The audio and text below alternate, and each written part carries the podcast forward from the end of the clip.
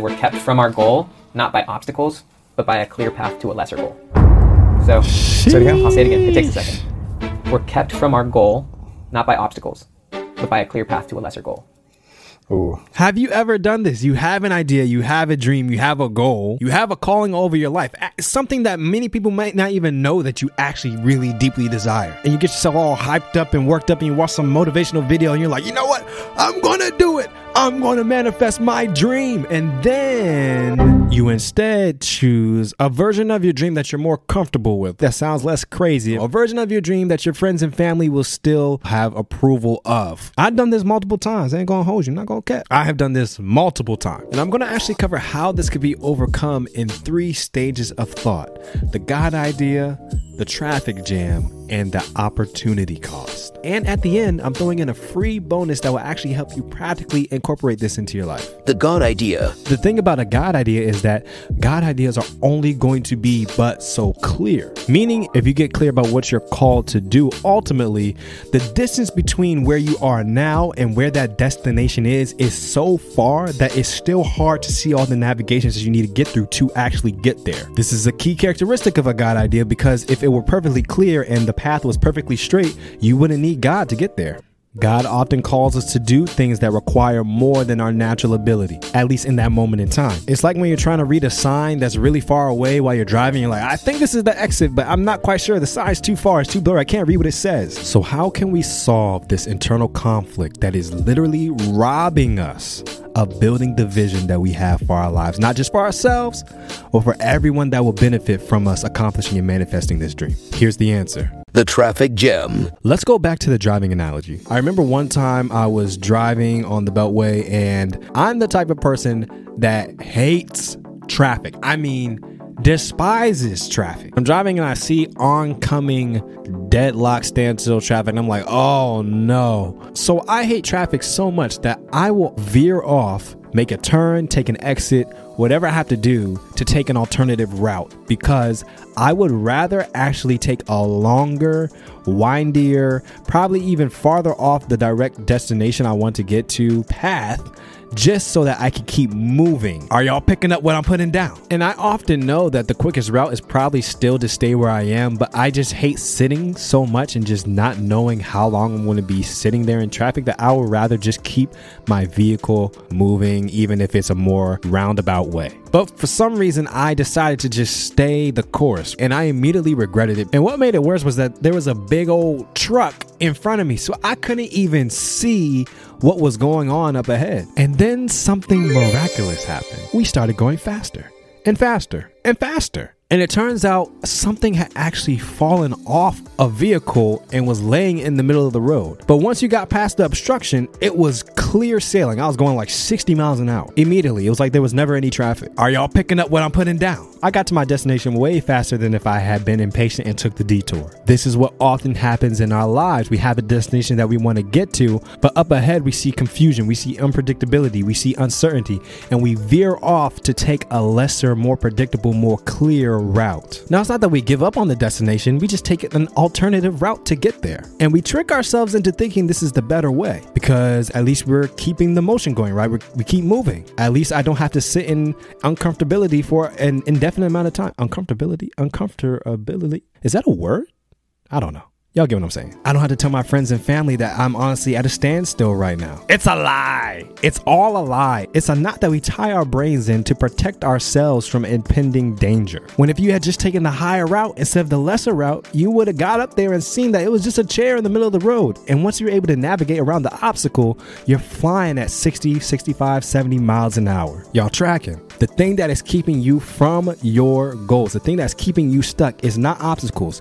You can overcome obstacles. You've been overcoming obstacles your whole life. The thing that's keeping us from where we want to be in life is us choosing to take the wrong exits, taking lesser alternative routes, because those routes honestly are more clear. So, to tie a bow on this whole analogy of traffic versus detour, we have to determine whether what we are pursuing is worth sitting in traffic for. And the exit for the winding detour is right there. You could just you could just get off. You could just mm, just go right on off. Now, it's full of distractions. It takes longer. It burns more fuel, but you get to keep moving. Even though it takes longer, it's a clear path. You have to make the decision of which path you are going to take. The opportunity cost. Think about it like this What is something that is so important you can't risk being late for it? The first thing that comes to my mind when I think about that is the birth of my child. I can't miss that. So if I hit traffic on the way to the hospital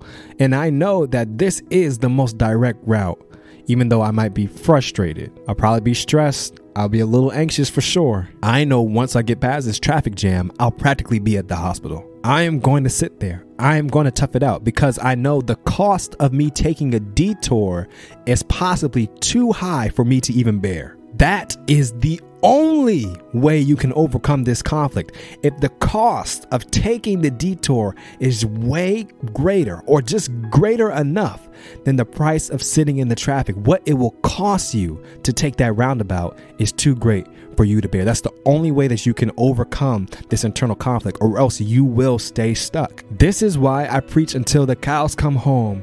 You have to find your why. I sometimes say like this if your why doesn't make you cry, the price you'll have to pay will be too high for sure. And I mean that quite literally. You have to be so emotionally attached to your why that the thought of you not getting there literally pains you to the point that you are ready to shed tears. The thought of taking a detour pains you. Now, there are two types of whys. There's a philosophical why. This is the meaning behind your doing, everything that motivates your actions, right? This is the good versus evil. This is a just cause. This is a unique discontent that God has called you to solve in the world. That's the philosophical why. And then there's a pathological why. This is the thing that you desire so greatly to achieve that you're dang near obsessed about it. Something that has very deep deep emotional meaning to you. To give an example, my philosophical why is to live optimally so that others are inspired to do the same because the world doesn't need more information,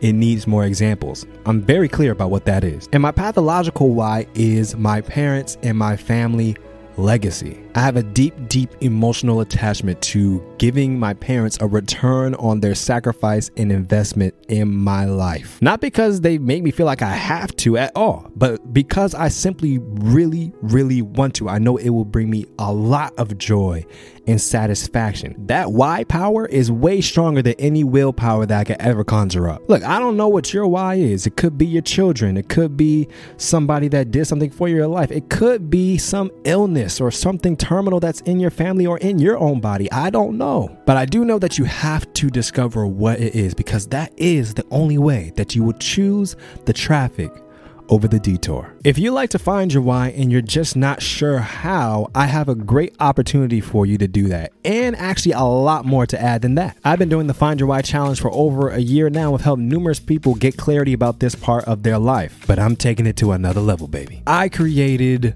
Visionpreneur School. A Visionpreneur is an individual who turns their ideas, insights, and influence into impact and income. Now, this is the fact that this is the only place online that you can get all of this while keeping Christ at the forefront of it all. I wish I had this growing up. I was either in an entrepreneurial space that just completely dismissed God in my life, or I was in a spiritual place that completely dismissed business element of my life. And there were so many things that I wish was existing that didn't exist. So I created it. And the first step that everybody misses in this process, I've seen it through all, I've, I've paid thousands and thousands of dollars getting training, coaching, certifications, and all these things. The thing that people skip over is the why. And that is the basis and foundation of it all. This is why so many people struggle to cross the information gap. They have all the knowledge they need to succeed, but they can't get over the gap to actually executing and manifesting the vision because their why is faulty. They haven't gotten explicitly clear about what that is and what they're going to do about it. But in Visionpreneur School, we don't just stop there. You don't just get clear about your why, you get clear about your vision, you get clear about your mission, you get clear about your unique message that you have to offer the world, and how to translate that unique message into transformational content that impacts so many people's lives. Notice I didn't say inspirational, notice I didn't say motivational, notice I didn't say viral. I said transformational content so that when people see what you are creating and putting out into the world, they walk away different. This by far is my proudest work to date, for sure. And I'm making it available for a limited time to a limited qualified group of people. Are you ready for this?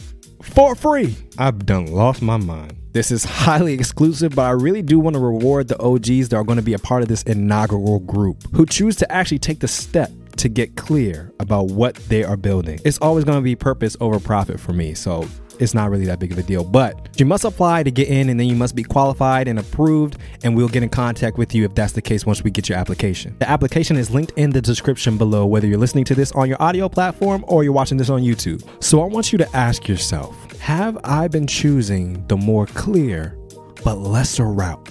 If so, when does that end? And if it ends today, what is your why that will give you the power to take that higher road that's less traveled? As always, keep building your vision every single day.